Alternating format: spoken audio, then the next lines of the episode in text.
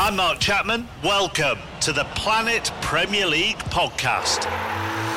Each week, Cesc Fabregas, Nedum Onuoha, and myself talk all things Premier League. As a player, you don't have time to talk. No. You don't have time to make a plan. You just need to deal with wave after wave after wave. We watched Coach Carter, and he said, "Oh, afterwards, the game's just about doing this for your teammates." And I remember looking around halfway through the film, and half the squad was asleep.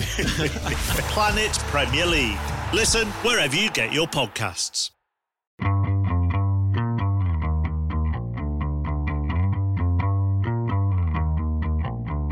Hey, everybody, this is Richard Deitsch, and welcome to the Sports Media Podcast. My producer is Patrick Antonetti. Two guests this week, uh, two conversations I think you will find interesting. First up, Shalise Manza Young. She is a senior writer for Yahoo Sports, specializes in the NFL, uh, writes a lot about uh, large NFL issues, and covered the New England Patriots for the Boston Globe and Providence Journal prior to her arriving at Yahoo. And she wrote a really phenomenal piece on um, Deshaun Watson in the aftermath of uh, Sue L. Robinson's 16 page ruling. I certainly would suggest you read the ruling in full and um, and really just unbelievably lenient, at least in my opinion. But uh, but Shalise is the one you want to hear from, um, and she really, um, I think, just will educate you on this issue, and uh, has always been a phenomenal writer who writes things that uh, many others do not. So, Shalise Manza Young on Deshaun Watson, as well as uh, very briefly on the uh, on the decision involving the Dolphins, which broke as we tape this.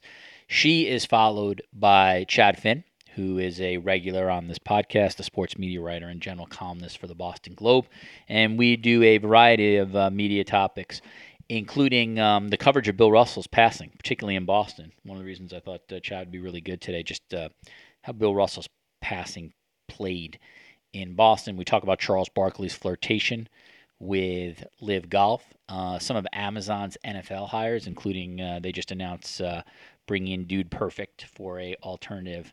Uh, telecast. And then we get into a discussion just about, um, you know, is there a definitive NFL show of record and uh, you'll hear our conversation on that. And then we get into uh, league owned networks and how they cover some of these uh, challenging issues, like the uh, the ruling on the uh, Watson decision. So Shalise Manza Young first, followed by Chad Finn coming up on the Sports Media Podcast. All right, as I said at the top, we bring in Shalise Manza Young. She's been on this podcast before. She is a Yahoo Sports senior writer specializing in the NFL. She came to Yahoo Sports, I think we're dealing with now seven years ago, after uh, almost a decade covering the Patriots for the Boston Globe and the Providence Journal. And pleased to be joined by Shalise Manza Young. Shalise, how are you? I'm doing well, Richard. How are you? I'm good. We're gonna um, I, wanted to bring you on for your Deshaun Watson column. We're going to talk about that. I just will let the audience know that uh, as Shalise and I are taping the um, the Dolphins. Uh, the news of suspending Miami Dolphins owner Stephen Ross is literally breaking, or has literally broken about ten minutes before we started taking this. So I will ask Shalise about this at the end, uh, with uh, the NFL taking away um, draft picks and a lot of uh, uh, tampering um, going on. So we'll hit that at the end because obviously Shalise is a national NFL writer, so I want to get her thoughts on that. But let me start here. I want to read for my listener, Shalise, the beginning of your piece uh, following the um, independent arbitrator Sue L. Robinson 16 page ruling. Imagine you're at an ATM near your home. You're headed to your niece's high school graduation party and want to put some cash in her card. As soon as you let go of the door of the bank lobby and step back onto the sidewalk, you're approached by a larger imposing person who demands the money you just you just withdrew. You comply and they run off. Your heart is pounding in your ears. Your hands are shaking. Police find the robber, and when the robber is in front of a judge, you find out not only are they not remorseful, they did the same thing to at least seven other people in the days before and after you were robbed. The judge acknowledges the crimes were committed even says they believe the robber will do the same thing again. But since they never actually harmed you with a weapon or their fists and only verbally threatened you, The punish will be five hours of unsupervised community service. I thought this was a pretty brilliant way, Shalise, to uh, explain in layperson terms that a person can understand what the impact was of Sue L. Robinson's ruling. I wonder, um, I should say, wonder. I wanted to offer you the opportunity to expand on what I just read and how you set your piece up. Uh, well, thank you. Um, it's funny when I write. It's it's I, sometimes things come to me, and then other times they don't. Um, or it's a little harder for me to to compose my thoughts and how I want to approach things. Oftentimes, because I like writing about um, race and gender as it pertains to sports. When I can, I try to teach people.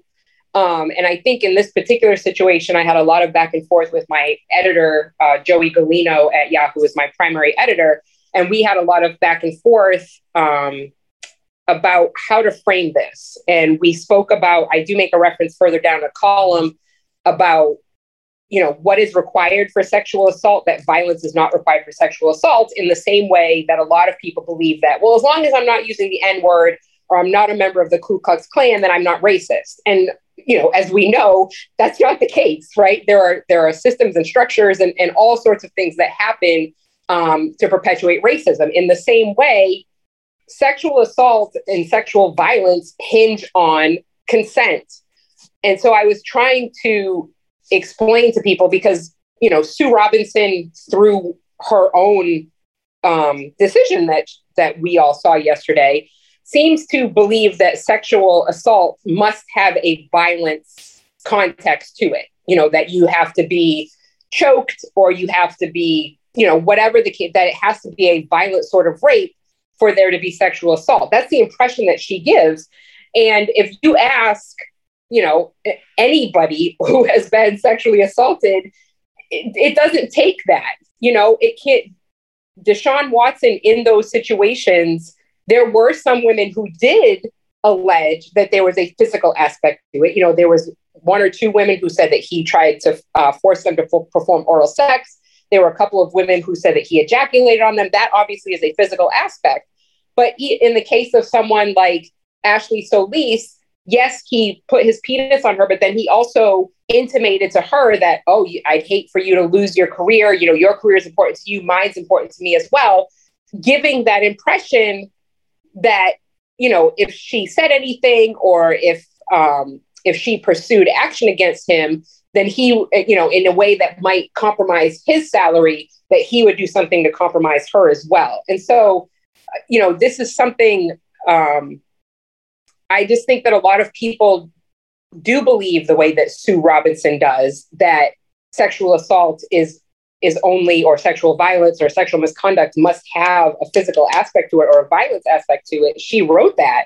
And it's just the idea that no, that's not it. And I was trying to put it, as you said, in lay terms and in a way that people would hopefully understand to be like, oh, and even if like 10 people see it that way, you know, in the way that I spelled it out, that, you know, you suffered nightmares. You suffered in the in the analogy that I gave with with the bank robber or the person that robbed you as you left the bank, you suffered nightmares. You feel unsafe unsafe in your neighborhood now. But yet the judge was like, yeah, they did it, but since they never really punched you or drew a knife on you, no biggie. And that's what Sue Robinson did to these women. Yeah, that that's that's well stated and, and stated far better than I ever could. I read the entire ruling, and obviously I have no formal legal training or anything. So to me, and, I, and it really doesn't matter what I think.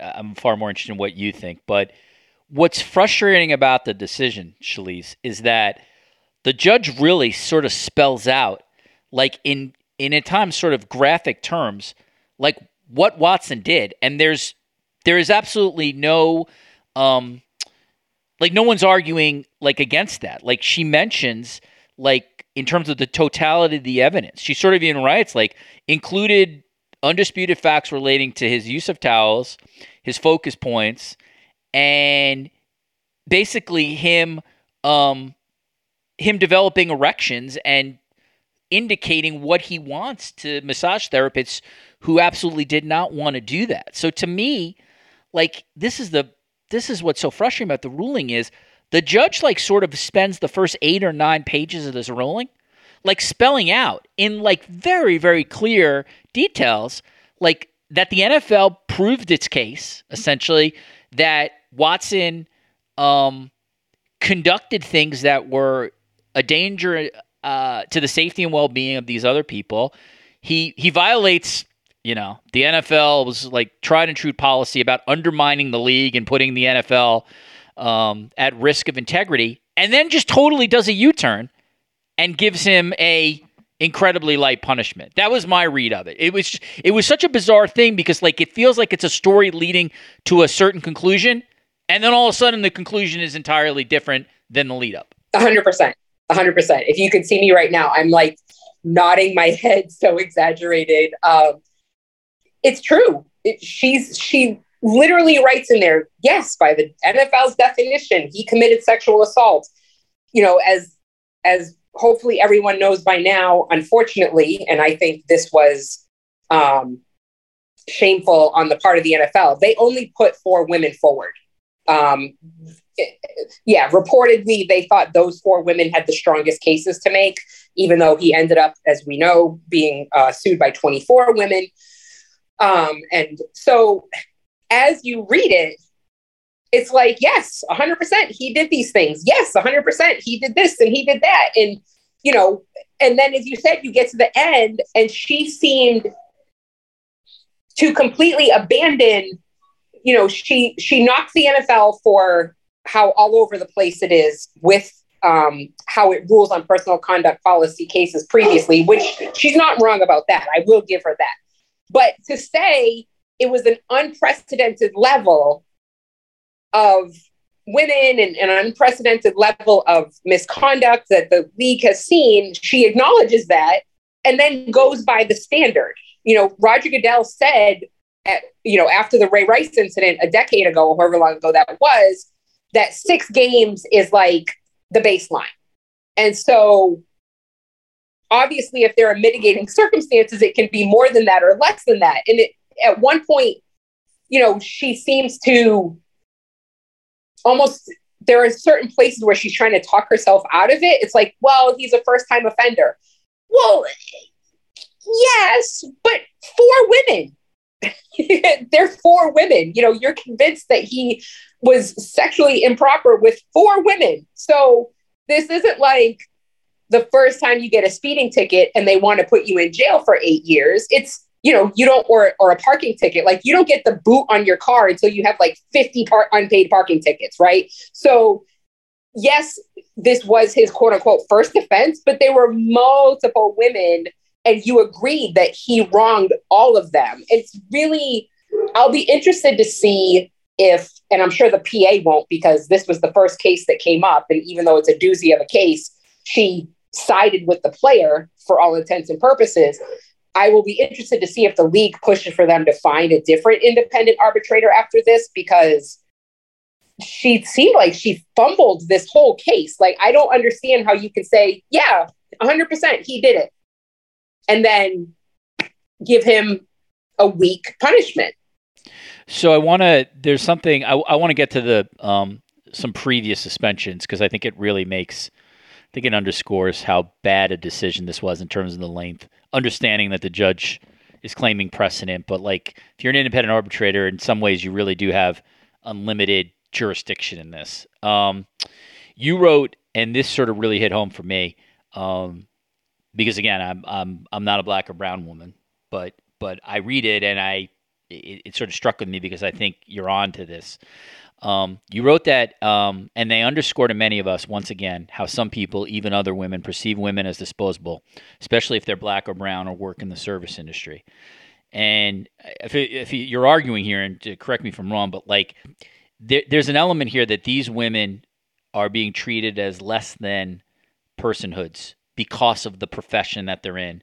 They're sort of de- being de- uh, dehumanized and deplatformed because they fall under like massage therapy. And I think that this is sort of an element of this. I'm not saying Sue Robinson factored that in, but I think that if you're going to be honest, like you do wonder if it was uh, like, is this case different? If it's, uh, if if if we're dealing with um, you know some Hollywood actress, you know what I'm saying, as opposed to these women who nobody knows. Obviously, I don't know the answer to that, but I think that's what you're getting at. I think you hit on something. Yes, I mean that was speculative on my part, um, obviously, but uh, even and some there's an underplayed part pertaining to Deshaun, where you know, as we saw in the most recent article from Jenny Vrentas uh, in the New York Times, where he's like texting these women and trying to like force them to stop whatever they're doing to go service him. And he's like, well, I'm just trying to support a Black business.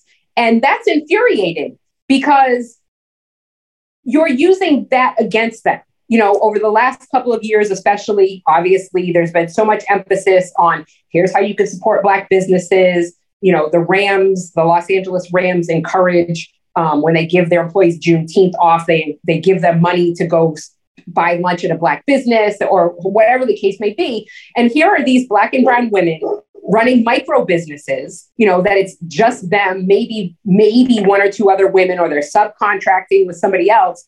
And you're throwing it in their face like, hey, I'm just a black man trying to support you as a black woman, when really you're treating her like a sex worker, which she is not.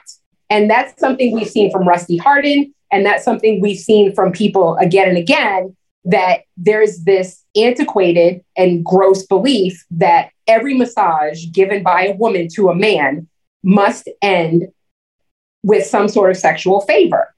And what complicates this situation a little bit is that it seems like there were some women who were okay to do that with Deshaun, which is fine. But these women made it very clear that they did not, and he never pulled back or stopped. He just kept pressing forward.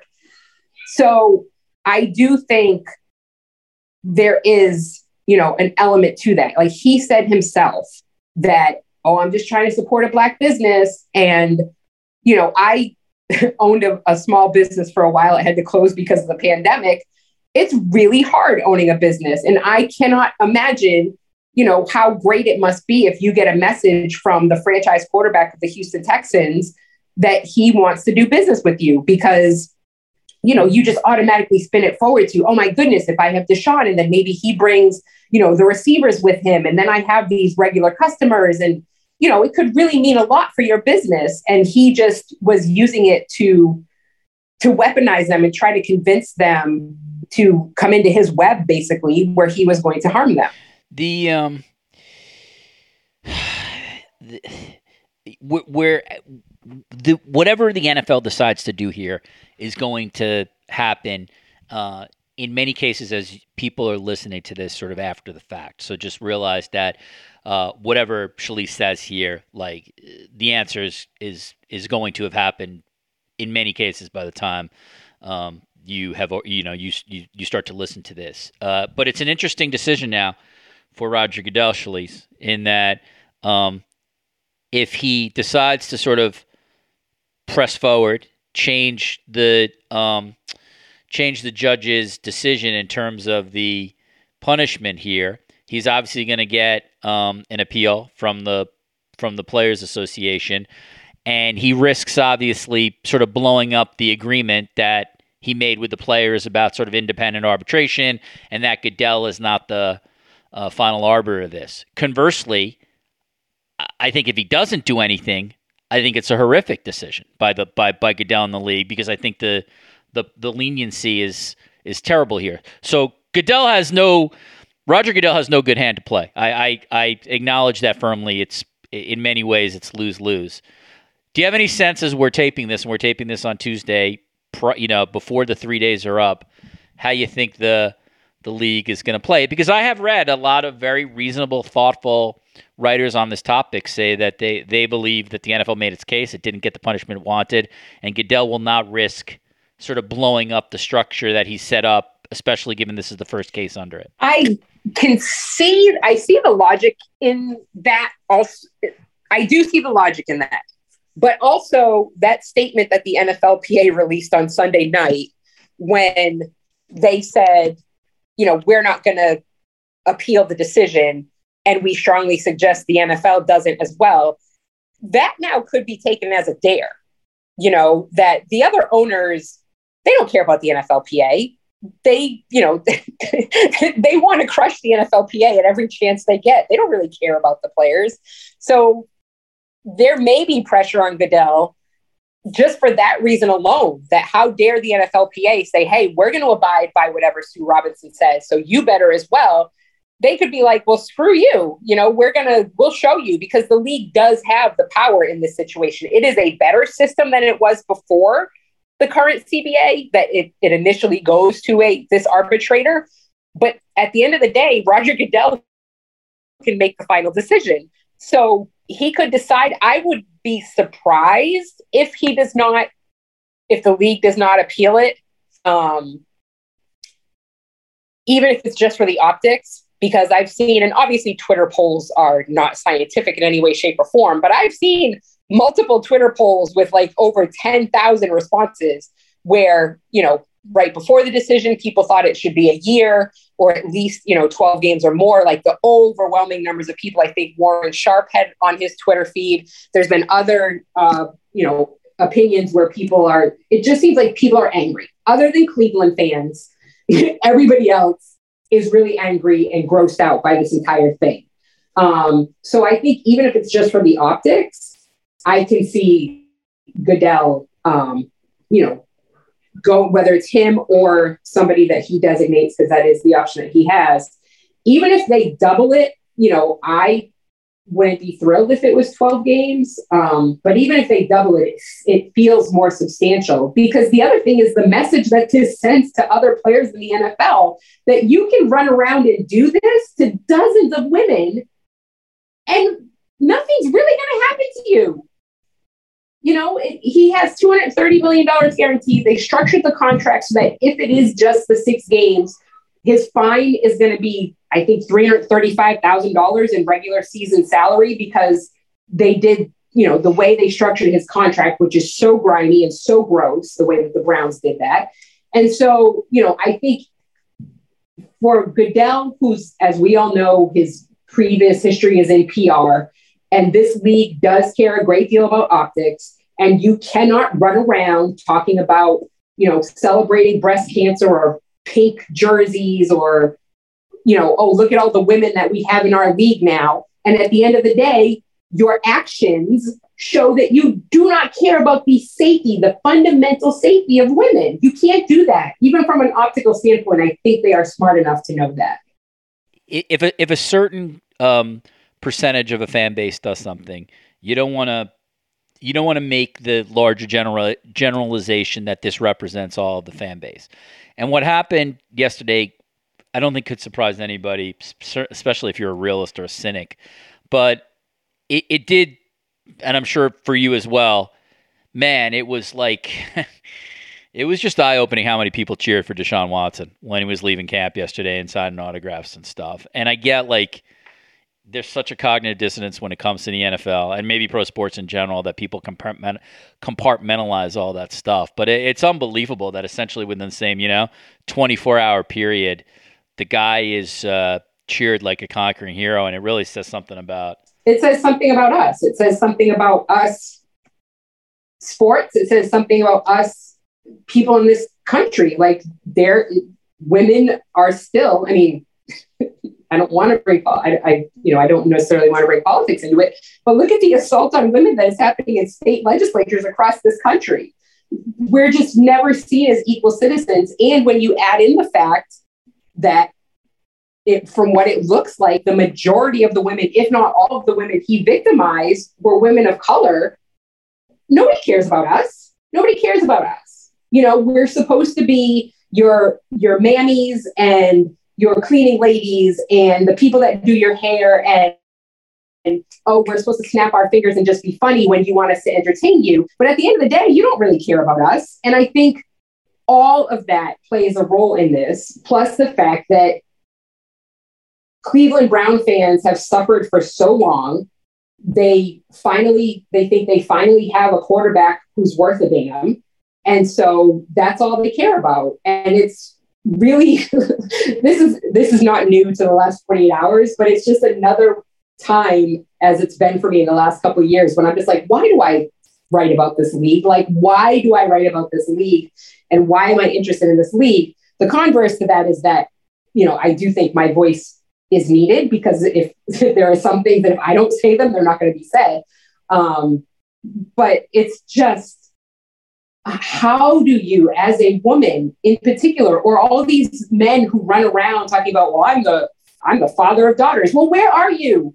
Where are you? If your daughter was, you know, try, just trying to do anything and minding her, do, trying to do her job, and this man starts rubbing his penis all over you and ejaculates on your chest, aren't you going to be disgusted and horrified and, and want to? I'm not saying Deshaun Watson should should be locked up in jail. I know, but don't just sit there and be like, well, he plays for my team, so I don't care. No, that's bullcrap. You have to be able to separate yourself from that because he clearly has a problem.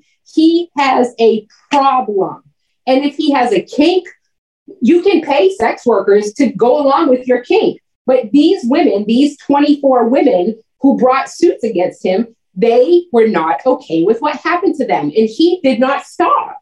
You know, one of the things that obviously falls into my purview is the broadcast of NFL games. And historically, if this plays out as as you know, things have happened. Nothing is exactly similar to Deshaun Watson, but when when a when a you know a player or the league sort of something happens with them, there's talk about it, particularly the first uh, week of the season, the pregame shows you know, maybe in some cases you get some breadth and depth. In a lot of cases, you just get really surface stuff. The game broadcasts never or barely talk about it, and then by week eight, it, it, it's like referred to as a distraction. You know what I mean, Shalise? And all you've been around the NFL a long time. It's like all these coding, basic code words to basically sort of describe all you know uh, off the field distractions or whatever nonsense it's used. I have zero faith in the league's media partners here, particularly on the game broadcast, that they're gonna um, discuss this whenever Watson comes back in any kind of, um, you know, in-depth form. Um, you agree with me on that, or will we be surprised? Because I think, you know, the machine always moves on, and at a certain point, um, even the league's media partners move on. I as it stands right now, he'll come back on like a Monday night football game, right? The yeah, I think so. Depending, it'd be yeah, if you take it six, yeah, weeks. Right. I'll, I'll, you should, you can keep I talking, but I'll look if, up the round schedule. A Monday night seven. football game. Those aren't ESPN. I could see ESPN doing, um, you know, some kind of gauzy feature in the pregame show. You know, in the pregame show. Yeah, I think that I think in the pregame show they they would probably discuss it with some um, Week seven of okay. the Browns looks like um, the Ravens. So I could see, yeah, I could see like maybe some kind of pregame, like I said, some heavily filtered, like maybe they get one or two women to step forward and talk about it, or um, victim advocates, or, or something like that. But then once the game starts, you know, like you said, the first one we might hear, oh, you know, it's been the last time he played was December 30th, 2020, or whatever the case may be. And, you know, he served six game suspension for per- violation of the personal conduct policy. But no, if it's on Sunday night football, I don't expect that they're going to launch into it. You know, Chris Collinsworth does not really seem like he cares a lot about those kinds of things. All right. So as, as I mentioned at the top, as Shalise and I are uh, taping, um, the Dolph- the decision on the Dolphins comes in. The NFL strips the Dolphins of a 2023 first round pick. They fined Stephen Ross, the owner, $1.5 million for tampering with uh, Tom Brady and Sean Payton. Um, you know, in the most unsurprising um, terms, I think, again, I'm sort of trying to process this here, but uh, the league does not go, I think, to the point where um, they're saying that the Dolphins were. Um, in yeah, they, they, they found no evidence that the Dolphins tried to tank in 2019. I mean, uh, no surprise that that was going to be the league's rendering. And then I think Stephen Ross has uh, come out to say, um, with regards to tampering, I strongly disagree with the conclusions and the punishment. However, I will accept the outcome because the most important thing uh, for us is there's no distractions for our team as we begin an exciting and winning season. I will not allow anything to get in the way of that. Stephen Ross making himself the hero in this story. So how um, how did you view? I mean, again, I know it's coming down as we're talking now, but but how have you viewed what uh, what just came down the pike? Well, I think it's the tampering part is really interesting. Um, but relative to Ross's Stephen Ross's statement, I, it it's trash. I'm sorry, it's trash. Like it wasn't enough that he fired Brian Flores, the most successful coach that team has had in decades um, in terms of wins and losses. It wasn't enough that you know everything that's happened the last few months because Roger Goodell didn't specifically say yes, we tanked. Then Brian, Flo- then Stephen Ross you know, has to get out the bus once again or the yacht or whatever he drives around in um, and backs it over, tries to back it over Brian Flores once again. When the reality is, if you read the full statement that the NFL sent around, Roger Goodell actually credits Brian Flores' integrity and says that he wouldn't tank, that he refused and kept his team playing hard. So it's actually in probably thanks to Brian Flores that they didn't get in more trouble than they did. I mean, what they got was pretty significant. Losing a first round pick. I think there's also a mid round pick in 2024.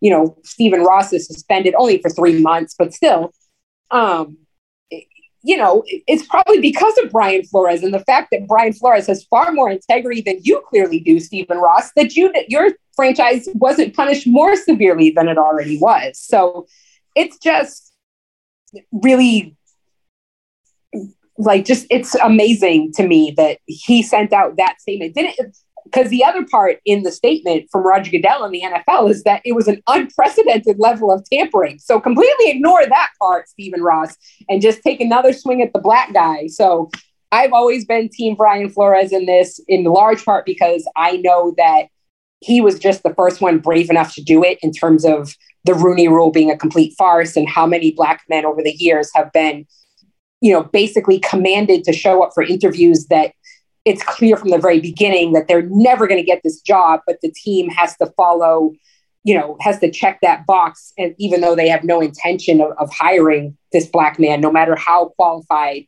he is, um, you know, Flo was just the first one to step out on, on that ledge and file the lawsuit that he did. So, eh, eh, but just to completely ignore the fact that you've been docked to the level that you have um, and just taken one more swing at Brian Flores says a lot about Stephen Ross and not good. Do I uh, do I put my uh, X Files hat on and make any distinction that the uh, this news was released today to try to maybe get a little out of the Watson news cycle? Oh, you know, I put nothing past I put nothing past the NFL. I really, you know, like we said, like I said earlier, Roger Goodell's background is in PR. So that is that very true. He's he uh that's the league office. I think he interned there when he was whatever. Started there at 18 or 17 years old or something to that effect. Yeah, it's it's you it's, I hadn't even thought about it that way that maybe they were trying to take away from it, but yeah, it's all like I said, it's just another thing like I, it really has been the last year plus. Like, why do I invest so much of my time in the goings on with this league? And I love, I, I do really enjoy the game of football. Covering the Patriots for almost a decade, I met some great, you know, who came, who appeared to be truly great men. Because in the back of my mind, I also covered Aaron Hernandez, and we all know what happened with him. So we know what these guys, what they want us to know. And you know, guys like Devin McCourty, Matthew Slater, Ty Warren, Richard Seymour, always had tremendous relationships with them as men, as human beings, as football players. So there is good about this league, but or they're good players, they're good people in the league. But the organization as a whole, it's just so maddening on so many levels. Well, I appreciate your voice, Shalise, and I'm glad it uh, glad it exists. Shalise Manza Young is a Yahoo Sports uh, senior writer who specializes in the NFL. She uh, she's been covering that league for a long, long time, including covering the Patriots uh, for the Globe and Journal for many years. Uh, Shalise, it's great to have you back. Um, you know, I wish the topic was more of a positive one, but uh, but I really appreciate your work and uh, and please keep doing it. Thanks so much today for joining me on the Sports Media Podcast. Thanks so much, Richard. All right, as I said at the top, we bring in a regular on this podcast, Chad Finn the sports media writer for the Boston Globe, as well as a general columnist there. Chad, welcome back. How are you? I like to think I'm your irregular Rich. You're uh, your uh, uncommon uh, but familiar guest. Yeah, you're. I mean, if uh, you know, this is like Letterman or Carson or whatever. You're, you know, you're like Charles Tony Grodin. Randall. Charles Grodin. I'll take Grodin. Okay. Joan Okay. Rivers. Uh, I mean, at one point for Letterman, obviously Leno, right? Leno had did like whatever 20, 25 appearances on Letterman before that. Uh, that all went down. Someone should write a book about that. yeah, I think that's uh, I think that's been done. All right, here's I mean, there's a lot to get to, but uh, I, I even just sort of for my own um, for my own interest, I want to start with Bill Russell, just because you're you work for the Boston Globe, you're in Boston, Yeah. and he's to me such a such an iconic figure that um, that really surpasses just his incredible accomplishments in sports. Uh, you know, from civil rights, just sort of the way he um, the way he was as an athlete at a time where uh, the amount of racism that he faced. None of us, certainly in 2022, can certainly none of us who are white like myself c- can even process. And he he, you know, he literally sort of towered above it all. And so, I was on the Globe's website, um, or I have been on the Globe's website since uh, Bill Russell passed. There's been a lot of pieces, which which I appreciate, and a lot of good ones. So, as someone who's obviously in the city where he made his athletic fame or biggest athletic fame, what's that been like, Chad? What's it, what what what is it? What has sort of the coverage been like, and what are your observations of it? You know, it it kind of feels like royalty dying, uh, dying um, in a way here because uh, he, the the things he had to endure and suffer when he played here are well documented. You know, people breaking into his house and uh, you know doing all these sorts of terrible things. Um, uh, stuff like that when he was in his playing days, the racism that he faced. Uh, he acknowledged that that the Boston change. This was about around 2005. Um, uh, may have even been sooner than that, actually. But uh, there was one point where the Democratic National Convention was here, and Russell spoke and said that uh, Boston is welcoming to everybody. Um, and uh, it's m- much, much different than it was when I got here. And, uh, you know, that was kind of a catharsis, I think, for everybody. And Russell's relationship with Boston was really strong, really good. Um, after that, he was beloved. And uh, whenever you would see him at a Celtics game, and he was, for a guy in his 80s, he was pretty visible. Uh, I think pe- some people were got a little bit concerned when he wasn't at the NBA Finals this year because he usually was there to present the trophy named after him.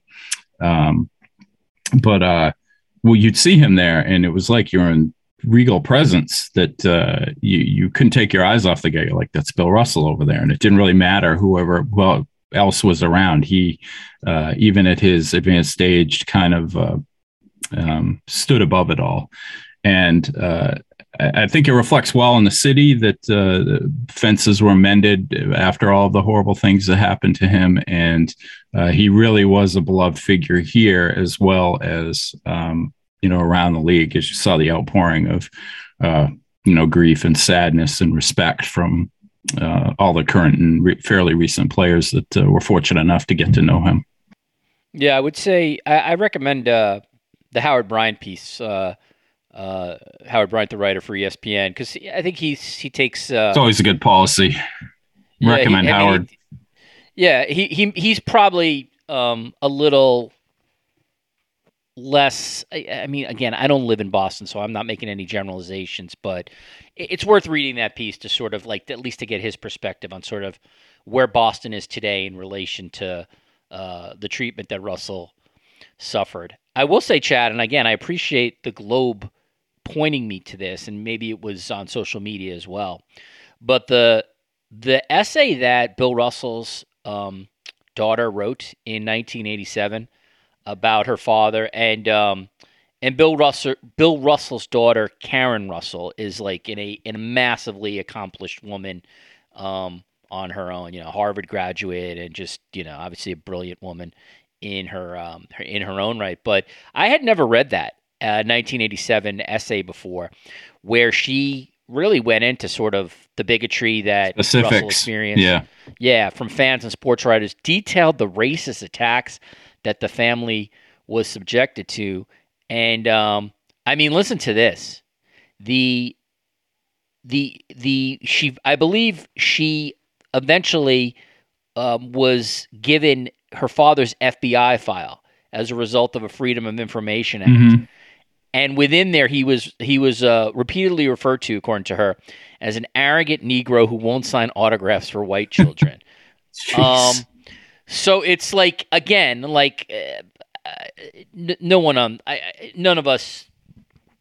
I- I think if you're being fair, would sort of say that Boston in in 2022 is the Boston of you know 1962. Thank God, but it really is eye opening just to read like what uh, Karen Russell wrote and just like the kind of uh, things that that family experienced. I mean, I, I think there was a pretty famous story about uh, Bill Russell's garbage cans, right? Like just kept being tipped or like thrown a astrew.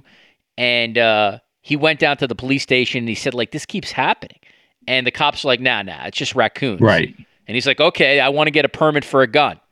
And then all of a sudden, like, the garbage was never tipped It wasn't raccoons anymore. Yeah, so it just again, I don't think. I mean, so few of us in 2022 um, can identify with what Russell faced. Not that you can't identify with racism, of course you can, but being that kind of public figure who was so known in the community in the 60s, and uh, I just I found his daughter's piece unbelievable. Just to read in a uh, unbelievable is the wrong word. I, I found it illuminating, I should say, in a 2022 country. Yeah. No, what was that? 35 years ago that she wrote that. It's Yeah. it's interesting to Yep. see what you know what what might hold up now and and, and the, the good ways and the bad ways with that. But uh yeah, it was uh the the coverage was just um you could kind of anticipate it that it was coming. So uh, as you know, newspapers write obituaries in advance of, of prominent people. And here in Boston, we've had to do a lot of them. Jerry Remy passed away. I did I did that one a few Yeah. years ago.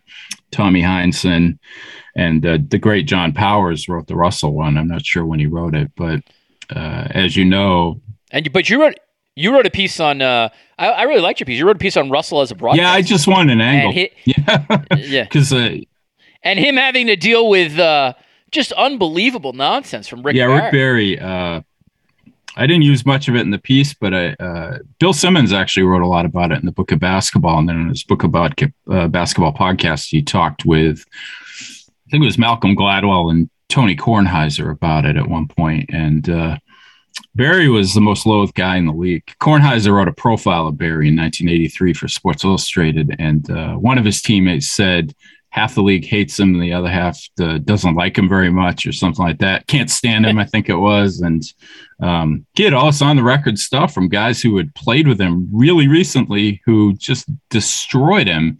Um, and that personality came through on the air when he was paired with Russell in the uh, the 81 finals and, and Gary Bender was the play-by-play guy and uh, he just could not read the room where he had these photos of Russell from the 1956 uh, Olympic team, and he uh, he kept prodding Russell to look at him. He, he made a watermelon grin joke, which uh, he wouldn't have had a job the next day if he did that nowadays. But it was uh, taped delayed at 11:30, so I don't even know how much it resonated at that point. But uh, yeah, he he just would not let it go, and Russell clearly was uh, not having it, even though he completely kept his composure, and it made you just think watching him that he's dealt with this so many times in his life with people like this that uh, this is nothing new dealing with a complete idiot who won't let you know does, has uh, either knows what he's saying and uh, doesn't care that he's being completely offensive or is just oblivious to it which rick barry was the latter. He apologized and he and russell actually ended up working games for tbs in the mid 80s together. So russell at least forgave him professionally but uh, unfathomable. To you guys I go wa- look up that bill russell rick barry clip and and uh, you won't believe that that actually I, I think it's the second most embarrassing sports clip I've ever seen to probably the Joe Namath Suzy Kolber thing. Do, do you think um, have the Celtics, uh, or maybe even the league could do this, but have the Celtics announced they'll wear like six patches like this year? Oh, I'm sure they team? will. I mean, the one for Heinsohn. Um, actually, the set for NBC Sports Boston, uh, where Heinsohn was a broadcaster, uh, kept a tribute to him I think maybe even through this past season, but through the first season after he passed away as well. And uh, Russell's uh, obviously of much greater magnitude even than Tommy, who's a Hall of Famer in a couple of ways in his own right. But um, I'm sure they'll do that 100%, even if they haven't formally announced anything yet.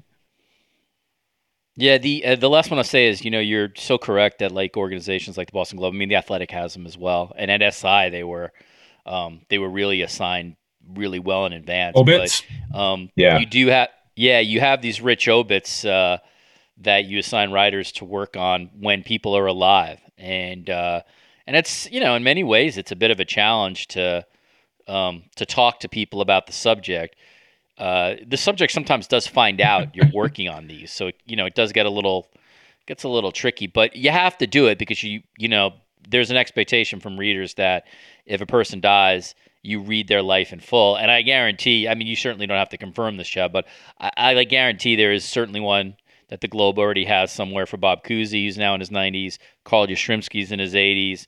Um, you know, we we there, there are in probably every major American city some great sports people in their uh, 70s, 80s, or 90s where you have these obits. Uh, yeah, a couple of things on that. I, I, did Jerry Remy's Red Sox broadcaster and beloved guy, and I oh, probably wow. wrote it. He had cancer, I think, eight times um, before uh, finally he passed away from it uh, last year.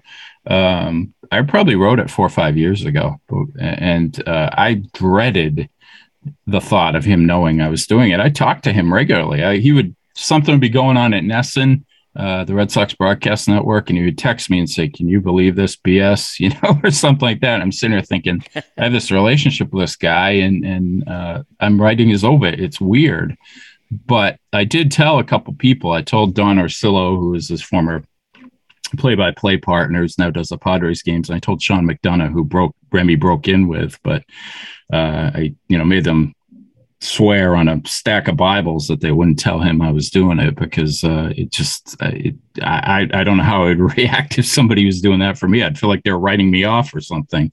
Um, so I, I don't know, but uh, uh, I don't know. The other thing is I don't know if you saw Shaughnessy's column on Cousy. He's incredibly lucid. Uh, and, and, sharp these days still and and uh, it was really poignant because he he sounded like somebody who um, you know realizes that his days are waning and he was really really candid about that himself. He's the, a lot of those old celtics have passed away. Sam jones uh, you know havlicek was a few years back. Now tommy heinsohn a couple of years ago. And uh, Cousy was really candid with dan about uh, you know recognizing that uh, he probably doesn't have much time left himself. All right let's do a couple different we're going to go through a number of different media topics uh, in this podcast. And one um, uh, let's start here. What did you make, Chad, of uh, Charles Barkley's flirtation with LIV Golf? That ultimately he's um, he he. I, I don't know. I I don't know if there was ever if it was if there was an offer that was ever reported. Say he didn't get one, right? Dollars. Yeah. Yeah, I mean, credit Andrew Marchand um, and some others who obviously reported on this. I don't remember reading like any dollar figure, but you know, so I'll call it a flirtation. And so, um, what'd you make? What'd you make of sort of everything that went down with Barkley? And obviously, he um, he has formally said that he'll, um, you know, he's, he's, his intention is to stay with uh, with Turner Sports. Well, Barkley's one of those rare people in life who can get away with a ton of things that uh, other people might not get away with, uh, just because of the uh, the appeal of his personality. He's always been super candid anyway, so uh, maybe he can cross a line that others can't cross. Um, and maybe this is totally hypocritical on my part, but I felt like this would have been the line that, that made me think of him in a different way if he had taken that money. Um, he was at least straightforward about the motivations, which is it's a bleep ton of money. you know, a lot, you know, he's not doing the, uh, we're trying to grow the game thing that the, the BS so many of these other guys are, are spreading when they're reading from their, uh, seems, sounds like they're reading from the same script. Um, but uh, it, it would have been hard to reconcile that with the the I think the respect that uh, uh, we have for Barkley for for how straightforward he is and uh, how he's usually on the right side of things. So he's he's got incredible common sense beyond the fact that he's such a compelling personality. The other fact is, uh, you know, if he if he indeed had to uh, leave Turner for that, uh, that would have been a huge bummer too, because that remains uh, remains the must watch studio show in sports, and uh, he's the, the the focal point of that. Yeah, listen. Obviously, I'm glad he's back, uh, or he stay, or he plans to stay. I've written many times that Inside the NBA is my, from my eyes, the greatest uh, sports studio show of all time. I think it's had a massive impact on the popularity of the NBA, which is very rare, almost unheard of for a studio show. And like you, I appreciate Barkley being honest about um, his motivations and and being honest about a lot of the hypocrisy that exists. But I would have been with you. That would have been for me a, a, a bridge too far.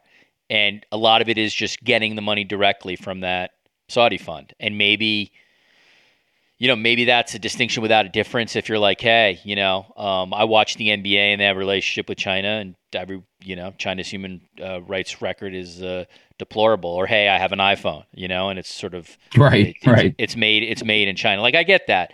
And in many ways, we compartmentalize and rationalize stuff.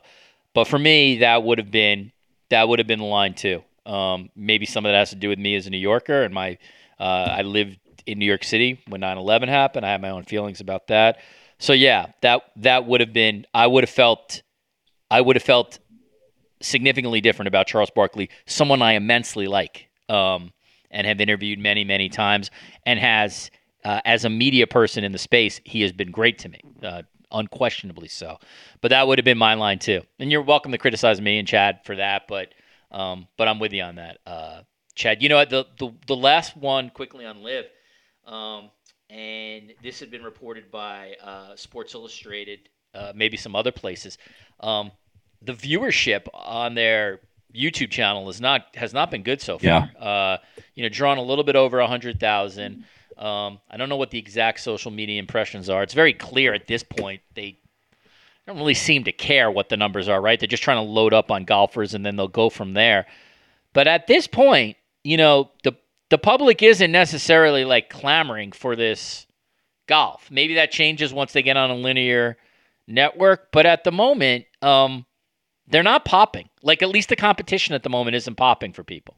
No, it isn't. No, and you wonder if that comes around, and and uh, you know maybe if Tiger had taken their eight hundred million dollars they supposedly yeah. offered him, that would have had an earlier effect. Probably would have if he were actually playing. Uh, you know, jumped on the tour right away. But um, yeah, it will. Time will tell whether it resonates. I I, I don't know if you saw the uh, Steve Politi column and uh, Star Ledger. Uh, just happened to read it on Twitter. He's one of the best columnists. He went. He I think he went to Bedminster. He went to the tournament, right? Yeah, he went to Bedminster. Yeah, it right? sounded like a uh, just kind of a grim, boring scene, and uh, yeah. you know, not a lot of people there. It was somebody else described it as looking like the day before the tournament begins in terms of what the crowds were. You know, you got prominent guys there. I mean, we know who all, all the golfers are who have uh, jumped over already, and some of the bigger names, and um, for whatever reason, uh, it uh, really sounded like a minor league operation. Uh, the, the, maybe the money changes that. Maybe they just keep adding uh, big and big name players, and people sort of forget, uh, you know, where this is all coming from and where the money is coming from, and it actually becomes prominent. But uh, right now, it looks a little, just looks like kind of a, a boring golf event that is really isn't connecting with anybody. Yeah, they, I mean, honestly, there was nothing about that Bedminster tournament that that was absolutely nothing. I, I mean, it, it I mean, it was it, it, was it was pretty, you know, it, it was it was pretty gross. All that didn't used to be your home course, honest. did it? No, I have uh, I have never no I, I have never played on that course, nor would anyone uh, expect. Well, it's a graveyard too now, right? So, yeah, apparently there's tax yeah, yeah. Uh, advantages there. Um, all right, the um, one of the, one of the things I definitely wanted to talk to you about was Amazon. Um, we are uh, a couple. I don't know exactly the date. It was I think within the last uh, two or three days of whenever you'll listen to this.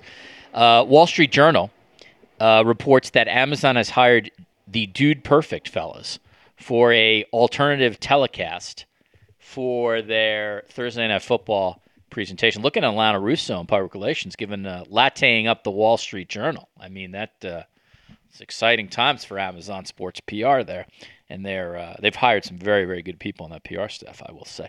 So what? So Chad, that that's interesting. I mean, like we we have seen the Mannings obviously uh, for Monday Night Football. We have certainly seen traditional like mega cast options like coaches Film Room, etc.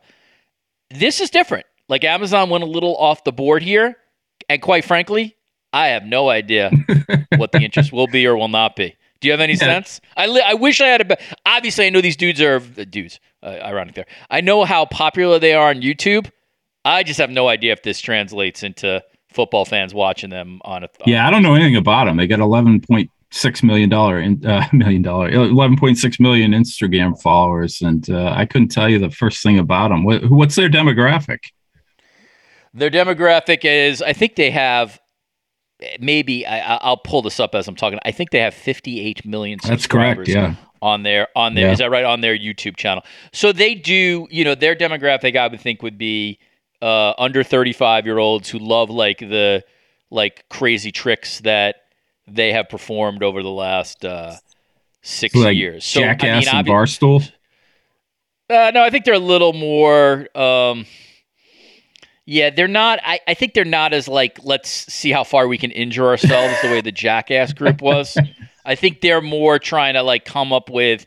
I mean, I've seen them a couple of times. I can't say I've seen them a ton, but like you know, they're more of like, can we create this like incredible trick shot that's like a Guinness Book of World Records? Oh, okay. Do you know what I mean? Like they're they're kind of inventive in like how they've come up with their tricks. They're also, I think, the big difference with Jackass is I think they appeal to a much younger group. They're much more, um, I think they they sort of are much more, uh, for lack of a better word, family family oriented, family friendly, if that's uh, sort of in TV terms. So they don't um, staple their nuts or anything like that. Okay. Yeah, no, they're not. Yeah, they're, they're not doing that. So, but the but and again, like they certainly, you know, they're there is precedent in Nickelodeon's presentation yeah. that CBS has done. And so I think as a one, if you told me this was a one-off, like, all right, that's kind of interesting.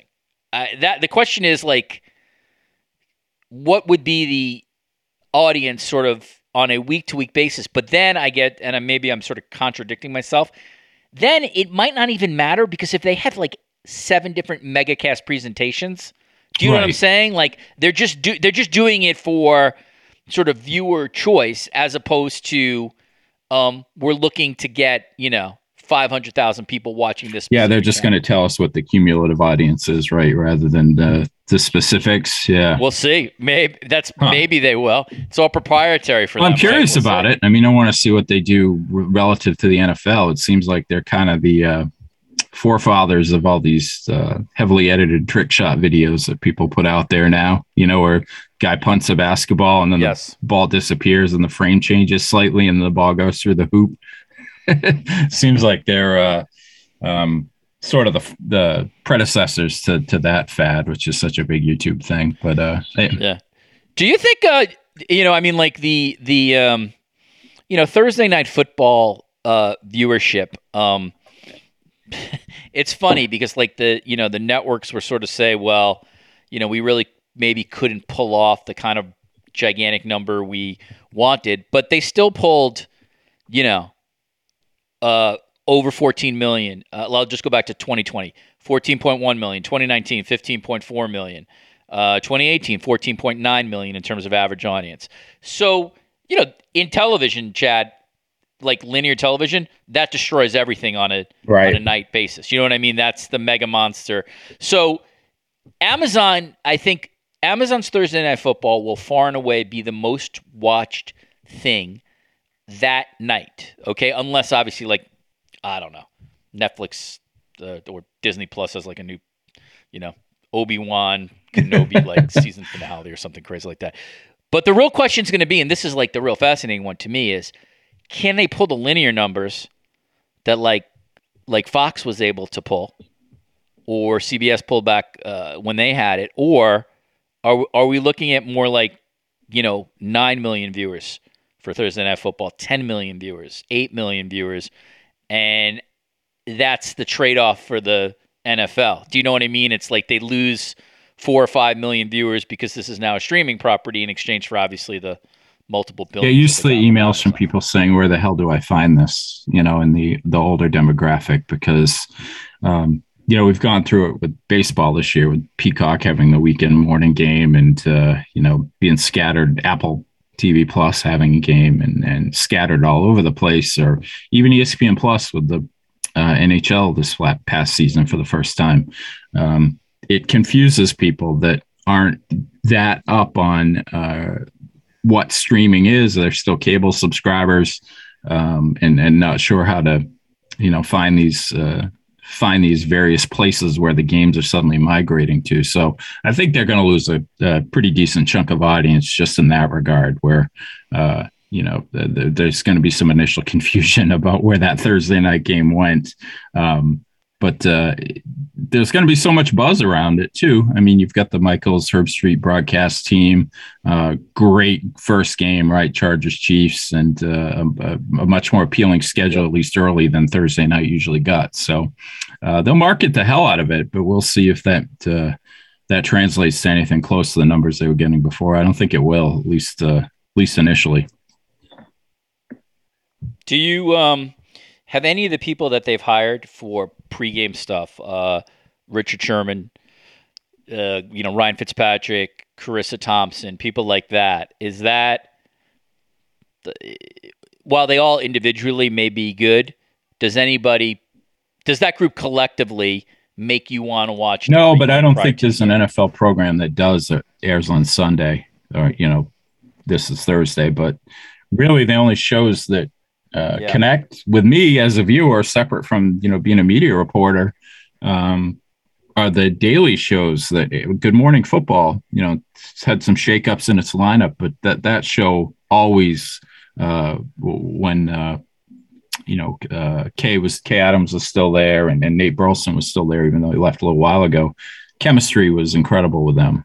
Um, I think uh, uh, ESPN's NFL programming when Ryan Clark, Lewis, uh, you know, Mina, um, Laura Rutledge, that group is involved. Marcus Spears, uh, they have great chemistry, and you want to watch to see what they have to say about things, and, and, a lot of diverse opinions too. So that's good. But in terms of studio programming, pre post game stuff, uh, probably nothing is really. Uh, uh, really connected with me in, in a viewership standpoint, like those kind of shows do. Yeah, I think. I mean, I think the the it's interesting. The I don't know if there's an NFL pregame show of record. Fox would tell you. I think in them. terms of kind of grab. It would. Well, I'll get to it. Like in terms of gravitas, I, I I'd sort of, you know, really sort of being adult with the viewers. I think NFL Live is probably that. I mean, I think they're willing to sort of tackle some some tough issues. I don't watch yeah. Good Morning Football regularly. You do, but I know that there's a lot of people who um, who really like that show. I, I, had Jamie Erdahl on this podcast not too long ago, and I, I really like her. So I, I anticipate that that group will will do well. You are correct. Like NBC will tell you, like their Sunday Night Football pregame show is the most watched pregame show of all, which is true just based on the numbers, but I don't know how many football fans just like sort of thought that like Harrison and Dungy and you know when Tirico was doing it was like sort of destination. Simms now too. They kind of ESPN will uh, tell you that they're sent Rodney elsewhere. Yeah, you know, Eisen and that group have have have great history and uh and I think Eisen's a yeah, tremendous tremendous host, but yeah, again, I don't know if that's like sort of your your destination viewing, and certainly based on viewership, and some of that's obviously to do with the NFL Network. That's not the dominant show. ESPN Sunday morning countdown stuff, or you know they'll or Sunday NFL football, they'll they'll say that we're the dominant show. We put our three hours in, and again, they definitely put length in, and and too much turnover with that show. Two million viewers, but that. Well, then I was just say, then you go to Fox, who says, okay, great on ESPN, but our um, but Fox NFL Sunday has won um, the Sunday pregame viewership uh, battle for the last whatever twenty something years. So we are to the definitive show. And I can't argue with that in terms of longevity, in terms of numbers. But again, like conventionally, how many football fans are really like, all right, I got to go to Fox NFL Sunday because, like, I can't miss what, you know, Howie and Jimmy have to say this week. I think a lot of it, and it's no disrespect to Fox on this, I think so much of it, Chad, is habit. And maybe if you're Yeah. in an NFL city where your game is coming up on Fox, you just pop on Fox like before or or the NFL today before. So um, the genre is different than it was back in the 80s and 90s, and and maybe the larger point is like there is n- it it isn't maybe it is an impossibility when it comes to the NFL to sort of be the definitive show of its time because there's just so much content that floats throughout all these different networks. There's no NFL today today, right? I mean, go you know back to what the the original was back in the 70s when the the form And I'm not sure how great that show was. I think there's a little more nostalgia. but it, it than- did kick ass against NBC. That- uh, no matter what they were, you know, whether it was Ahmad and Costas sure. or whoever I they mean, ran out there, they yeah. just wrecked them in the ratings. But uh, yeah, yeah, definitely. I mean, it's evolved and gotten better. Um, the, the that type of program, but uh, I, I don't know. The Fox one seems to me to be the one because of continuity. But that I think that's probably true. I think if you, ha- um, yeah, I think if you had to, I mean, if, if let's put it this way, I think if you asked 100 NFL fans, like name a, a NFL pregame show, I think Fox NFL Sunday would win that um, identification survey. Yeah, too much backslapping and fake laughter on that one though. That's that sets the bar for that. Although I think Howie is about as good as it gets in in uh, in those roles, especially when you got to be serious about things. He can kind of toggle between being the serious guy and being a guy who's in on the joke too. Yeah, and I think Menefee is underrated. I've always thought so. I think he's a, Who was the original? he's a good studio uh, host who just host? keeps things going. Uh, James Brown before him. That's right. right. That's right. Who's I also obviously remember. an, an all timer. The great the thing about Menefee and James Brown, I think that um, they intrinsically understand uh, Ernie Johnson the same way, Rebecca Lowe the same way. Although Ernie Ernie and Rebecca have, I, I think, more airtime than the than the other two I mentioned. They they know it's about the analysts. You know what I mean? They're ego free. Like they understand that in order for the show to shine, the the show has to be analyst driven. And I think be the point guard. yeah, I think Menefee's Yeah. been very, very good about that. That he's sort of he's he's okay with with letting the rest of that group sort of shine. Although I think probably structurally on that show it has to be the case because there's a lot of people on the show. You know, what I mean, you got you got four guys, and then you got like, you know, you'll have like yeah, comedy segment. You got Glazer's got to do his thing. So there's a lot going on with that show. You don't have to name names, but can you think of a show where the uh, studio host wasn't like that, where he had to get his own uh, point of view in and get equal time to everybody else? Yeah, I think, and I, by the way, I think it's smart for them. I think Eisen's role on on his show is much different than Yeah, Menefee and right. um and James Brown. More I of a think focal point. Yep. yeah, I think Eisen, Eisen, you in. I think in many ways you want Eisen's take on something on that um, show. I, I've never, be- you know, I like. I'm not a Michael Irvin guy. I'm not really a Mariucci guy when it comes to like um, analysis of that show. So, like, I, I when I've watched that show, like, I appreciate Eisen being a focal point because I think he he has an interesting take, and I think he he knows the league. Um, but as I'm sort of, you know, sort of going down, do you think Burkhardt is like that at all when Fox does its MLB baseball stuff? Not really. I think he's more of a point guard, actually, now that I think about it, I think he's got one of the toughest jobs there is because Yeah. that, that crew is all over the place between, you know, Ortiz kind of takes it over and uh, you don't know what you're going to get from Thomas and A Rod's liable to say something absurd. Right. Uh, when Ra- when. Ravech did baseball, when Ravech did baseball tonight, he was an abs. He was like Eisen. He was a part of whatever that. I've heard complaints that he's was. doing that on Sunday night, the broadcast, that uh, he offers a little bit too much opinion. I, I like him. I actually, I, he's. I, I've liked him, and he's growing on me a little bit in that role. But I, but I, by the way, that would be a fair criticism if you don't like that because he he talks a lot for a play-by-play person. Yeah, I hadn't noticed, but uh, a couple of people have made me aware of it. But I'm I'm comparing it to Vasgersian and A Rod, so I just consider it a massive upgrade. Yeah, I, I don't miss Joe Morgan yet, but uh, Oh, my God. another year of A Rod would have done it. I loved, uh, I really love Jon Miller. I think he's an exceptionally good baseball game caller. But Morgan, Morgan was hard to take. Uh, I mean, He it just it was it was a lot of you know. It's a slider, John. That's a cutter. Yeah.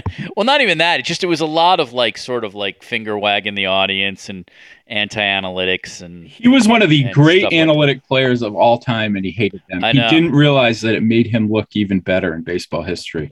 He was, I mean, a great, great player. But, but by the way, like I for a long time um, was a big defender of McCarver. I used to get like so much like anti stuff about that at SI. But uh, I think sometimes you're, in many ways, you're. Um, if you have someone in a local market and they feel revolutionary when they go national, you um, you, you you just you you like them a little bit more. So McCarver was in New York for me when I was a kid, and I think probably you know when I heard him on Fox, I always had that. I think if you're uh, if you were in New York when Burkhardt was doing the Mets, um, I think you sort of looking different. Like I know, like uh, I think Burkhardt's great. know. I, I'm really Yeah, happy he- to see him just get gets, this like- opportunity. Yeah, like I know one thing that Marchand and I uh, we don't always agree on um, on sort of analysis of things, but one thing we definitely agree on is like Ian Eagle, who was like in our market for a long time, and then he goes national, and you're like, this guy's this guy's great, and we saw him when he was young. It's the same thing with Burkhardt. So for you, you know, I'd imagine if there's somebody in, who was in Boston either as a reporter or as a broadcaster who then went national. You like Orsillo, like I had not heard Orsillo, and you did, right? So I think my sense is nationally, you probably like Orsillo, maybe. Not saying people don't like him, but you know what I mean. You probably have He's a beloved here. like, Yeah. yeah, you you have a different viewpoint of Orsillo than I would, given he was in your market. Oh, you mentioned Jamie Erdahl earlier. She she was used to work at NESN, do the sidelines for Red Sox games, almost as a fill-in, because Jenny Yeah. Dell was here at the same time. But uh, she was somebody you you could see on the air that uh, if they recognized what they had, that she was going to go places. So she's one of those people that uh, uh, doesn't surprise you at all with the success that Yeah. she's had.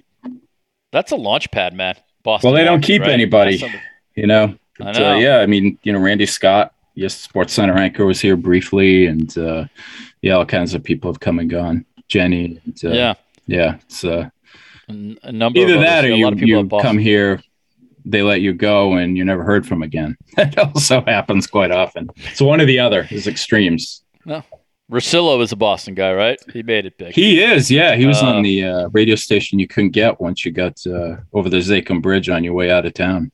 But uh, put in his reps. All right, uh, let's let's finish up with this. I know you wanted to talk to me about uh, league-owned networks and your your thoughts on them. We may disagree on this, we may agree on this, but what what did you what what you were you were hankering to say? Well, I'm just jumping around today because we've got the as we're recording this uh, Major League Baseball trading deadlines going on. The uh, um, right. Juan Soto has been traded as we're recording this, and and the Dolphins have been fined as we're yeah, which this. just broke as we were about to do this, and so I'm kind of toggling back and forth here between the MLB Network and the uh, the NFL Network. And when I had the NFL Network on, I didn't notice if they were talking about the Miami uh, situation yet. But I, I just made me think about which of these uh, you know league affiliated networks kind of feel like does the best and most honest job of covering the league that they're entangled with. And uh, I was curious your thoughts because I, you know I've talked about it before. I, I like the I, I like the MLB network. I think uh, they're pretty passionate and over the top about baseball, but they'll also uh, get into the issues when they have to. And uh, uh, I don't know if they. I don't Yeah, trust the NFL to do that always. Well, so I to me, and you, I, I imagine um, you probably watch these networks more than I do right now. Although I certainly have both of them where I'm here. I think on certain topics they're phenomenal. Like on a trade deadline day, I think MLB Network. This is their awesome. Christmas. Yeah, and I think like free agent frenzy, I think NFL Network will be phenomenal. And then I think they do have reporters who are willing to be critical of the league on certain issues on both networks. But here's where I think the line does get um, sort of drawn. I mean, my own colleague at the Athletic, Chad Ken Rosenthal, was essentially run. You out make of a good Dodge, right? point. He, he wrote a he wrote a critical piece on Rob Manfred. They froze him out of television, and then they they left them. So I do think there is for all those major league network baseball guys who are on air and also have uh, jobs at other places. I do think they, in some ways, make a tacit agreement with themselves that they're not going to criticize Ron Manfred to a certain point, right? There's just certain lines they won't go. And I have found that with the NFL Network as well. I think they they have great reporters there, people like Judy Battista, Steve Wyche, and Jim, my buddy Jim Trotter. And I think, especially Trotter, he'll he always sort of goes over the line or hits the line. But I do think there are things that they there is not massive criticism of the commissioner's office on certain things. Do you agree? I think there are times where you can be critical of the league, but the criticism isn't always specific to the commissioners. And I feel like that is that's sort of the agreement in some ways that you make if you're going to work there. Well, I have it on right now, and uh, we've got uh, live from Titans training camp on here right now, rather than anything about the Dolphins. So, uh, if you're interested in a Derrick Henry interview, you can go get that at this point. They will. I mean, they'll have. I mean, there's undoubtedly they're going to have something on the Dolphins um, fines, but they're not going to rip Goodell for being the, uh, the the person you appeal to after something like the Devon uh, the Deshaun Watson case is settled. Yeah, although the where, NFL, where he, yeah, I mean, there's the issue should be with the I feel like with the judge more than uh, Goodell at the moment. Although we'll see what um, Goodell will do. The the here's the like the sort of the, the again. This is my ten thousand foot from above view, where I feel like the league owned shows rarely go. You could, by the way, you should tell me if you disagree with this. I don't feel okay. like they're ever critical of owners. I, I feel like ultimately they're very good on player issues, which I think they have carte blanche to do. I think in many ways they could be very good on league issues. I mean, even I give the NFL Network credit; like they did assign uh, a division to talk about like health issues and concussion issues eventually, but I, that's just not a place where I think you're going to find four hours of of criticizing Dan Snyder or four hours of criticizing Stan Kroenke. I just think because because and let me just finish. This is the reason. It's a very obvious one that net, the the networks of MLB and NFL in particular, they're they're in every single league office. I'm sorry, they're in every team office, right? All the league personnel watches them. There is no way that if you just went off for like hours on Stephen Ross or went off for hours on Kroenke, that like the Rams and or Dolphins wouldn't let the league office know like, hey, why is our own league uh, network killing us right now? So that's the one thing I don't see, and that's the one thing you hope that like the NFL. I'm sorry, like um, ESPNs of the world and uh, the NBCs of the world. You know, that's where you have to have to hope for. But I don't know, Chad. I'll be honest with you. I don't have when it comes to game coverage like this fall. I have no faith in NFL broadcasters talking about Deshaun Watson with any kind of depth. I think you know, after the first week, you know, by It'll week, be cursory. By, yeah. yeah. by week ten, it's going to be like off the field distraction. You know what I mean? It's going to get into that oh, kind God. of language. Yeah. Uh, How well, do you see it? it? All right. So I just gave you my filibuster. How do you see it? As long as they don't uh, talk about what he's overcome, right? Uh, yeah. I mean, that happens sometimes. It does. You know, the, the guy player beats up his girlfriend or something like that, and then they, they talk about the distractions. Well, you watch Good Morning Football. Do you? How do you find that they have done? I mean, obviously, there's talented people on that hey, show. Kyle Brandt was phenomenal talking about this yesterday. Yeah, yeah like I have no doubt they'll be good on that. But how are they usually when it comes to like being critical of Goodell or owners? Does that ever happen? Um, up to the line. You know, oh. they're not going to rip him like uh, uh, columnists would, in you know, the Athletic or the Globe, but uh, they'll they'll do the conventional wisdom to a point um, where uh, there's. It feels like they know that they have to acknowledge it, but they're not going to go into those depths of um, you know being overly critical or saying he's incompetent or you know anything like that that uh, uh, the, uh, a columnist or a, uh, you know somebody on one of the sports talk shows and talking head shows first take or whatever would say uh, but uh, they don't completely ignore that stuff either. They do what they they do the minimum. I can't believe the red sox gave up christian vazquez chad. Bit of a giveaway no? I don't know what they're doing. What, is this a baseball podcast now yeah, I just like I just like I want to pretend that uh, it's me, Passan, and Ken Rosenthal chatting about uh, baseball. All right, is there anything else that uh, you wanted to hit that we didn't hit today? I know we were all over the map, but uh, that's sometimes that's good. What did we not hit? I don't know. I think we got it covered, right? Yeah, I mean, next time I have you, I mean, as we as we head on over the next couple weeks, I'll have you on for more NFL preview stuff. We'll be getting into the Big Ten because those rights deal, uh, the rights deal is going to um, eventually be decided very, very soon. What did you want to say? Aaron Judge coverage. You mentioned that one earlier. I think. Oh yeah, uh, what? Uh, yeah, text. so this is the last one. Boy, my producer Patrick's going to be mad because I told him I would get him out of here in like two minutes ago. But yeah, do you think? Uh, how do you think the like when he gets close to Maris in particular? Will it? Will you think MLB's um, sort of apparatus be like he's about to pass a historic mark, or are they going to keep the bonds? Sosa McGwire sort of numbers as the numbers. It's kind of interesting to me. It already feels like we're trending toward the the former, especially because the Yankee Yankee angle is irresistible to to those networks, especially you know ESPN, which is ex- essentially an extension of the Yes Network right now when it covers baseball. Um, but uh, um, I, I think it's irresistible, and and uh, what you're seeing is sort of this unspoken thing. Like 61 is still the record because uh, you see Judge has 41. You know, he's ahead of Maris's pace, and you almost never see Bonds mentioned with this. And it doesn't feel deliberate. Uh, it feels irresistible because you got the two Yankee Yankee sluggers, and uh, uh, you know Bonds uh, is kind of the, the the afterthought with that. By the way, do you do you know how crazy it is to think that Sammy Sosa hit more than 60 homers three times? Yeah, I don't have a Hall of Fame vote yet, and he's going to be off the ballot before I do. But uh, I would vote for him just for those reasons. I liked watching him play. 1999, 2001, 1998. Those three years, he hit 60 plus, including 66 in 98 when McGwire obviously hit his 70. It's just, I mean, it's just unbelievable. Like to sort of just look at that home run list, and you're like, you know, you remember 98 when they when McGwire and Sosa went on that chase, but like. I totally had forgotten. Like Sosa did this twice before. Has a definitive story on him been written? Like uh, the whoever the modern Gary Smith is. Um, I know Reilly. well, Reilly wrote something during I think his the late the latter end of his days. Uh, you know, well, obviously a lot of steroid related stuff. And the pro- the, probably, I, I don't know that answer, but he's persona non grata to the Cubs. I mean, he, Yeah, you know, McGwire's in baseball. Sosa's yes, gone. yeah, I would imagine someone has attempted that, but I don't know. He's a weird guy. Question. Yeah, interesting. All right, Chad Finn, sports media writer for the Boston Globe. Follow all his work at the Boston Globe. Follow him on Twitter, and uh, and he'll be back soon to uh, to talk more about uh, sports media stuff because uh, we are going to head into the busy season in the next couple weeks. Chad, thanks for popping on today. Appreciate it. No idea what the Red Sox are doing.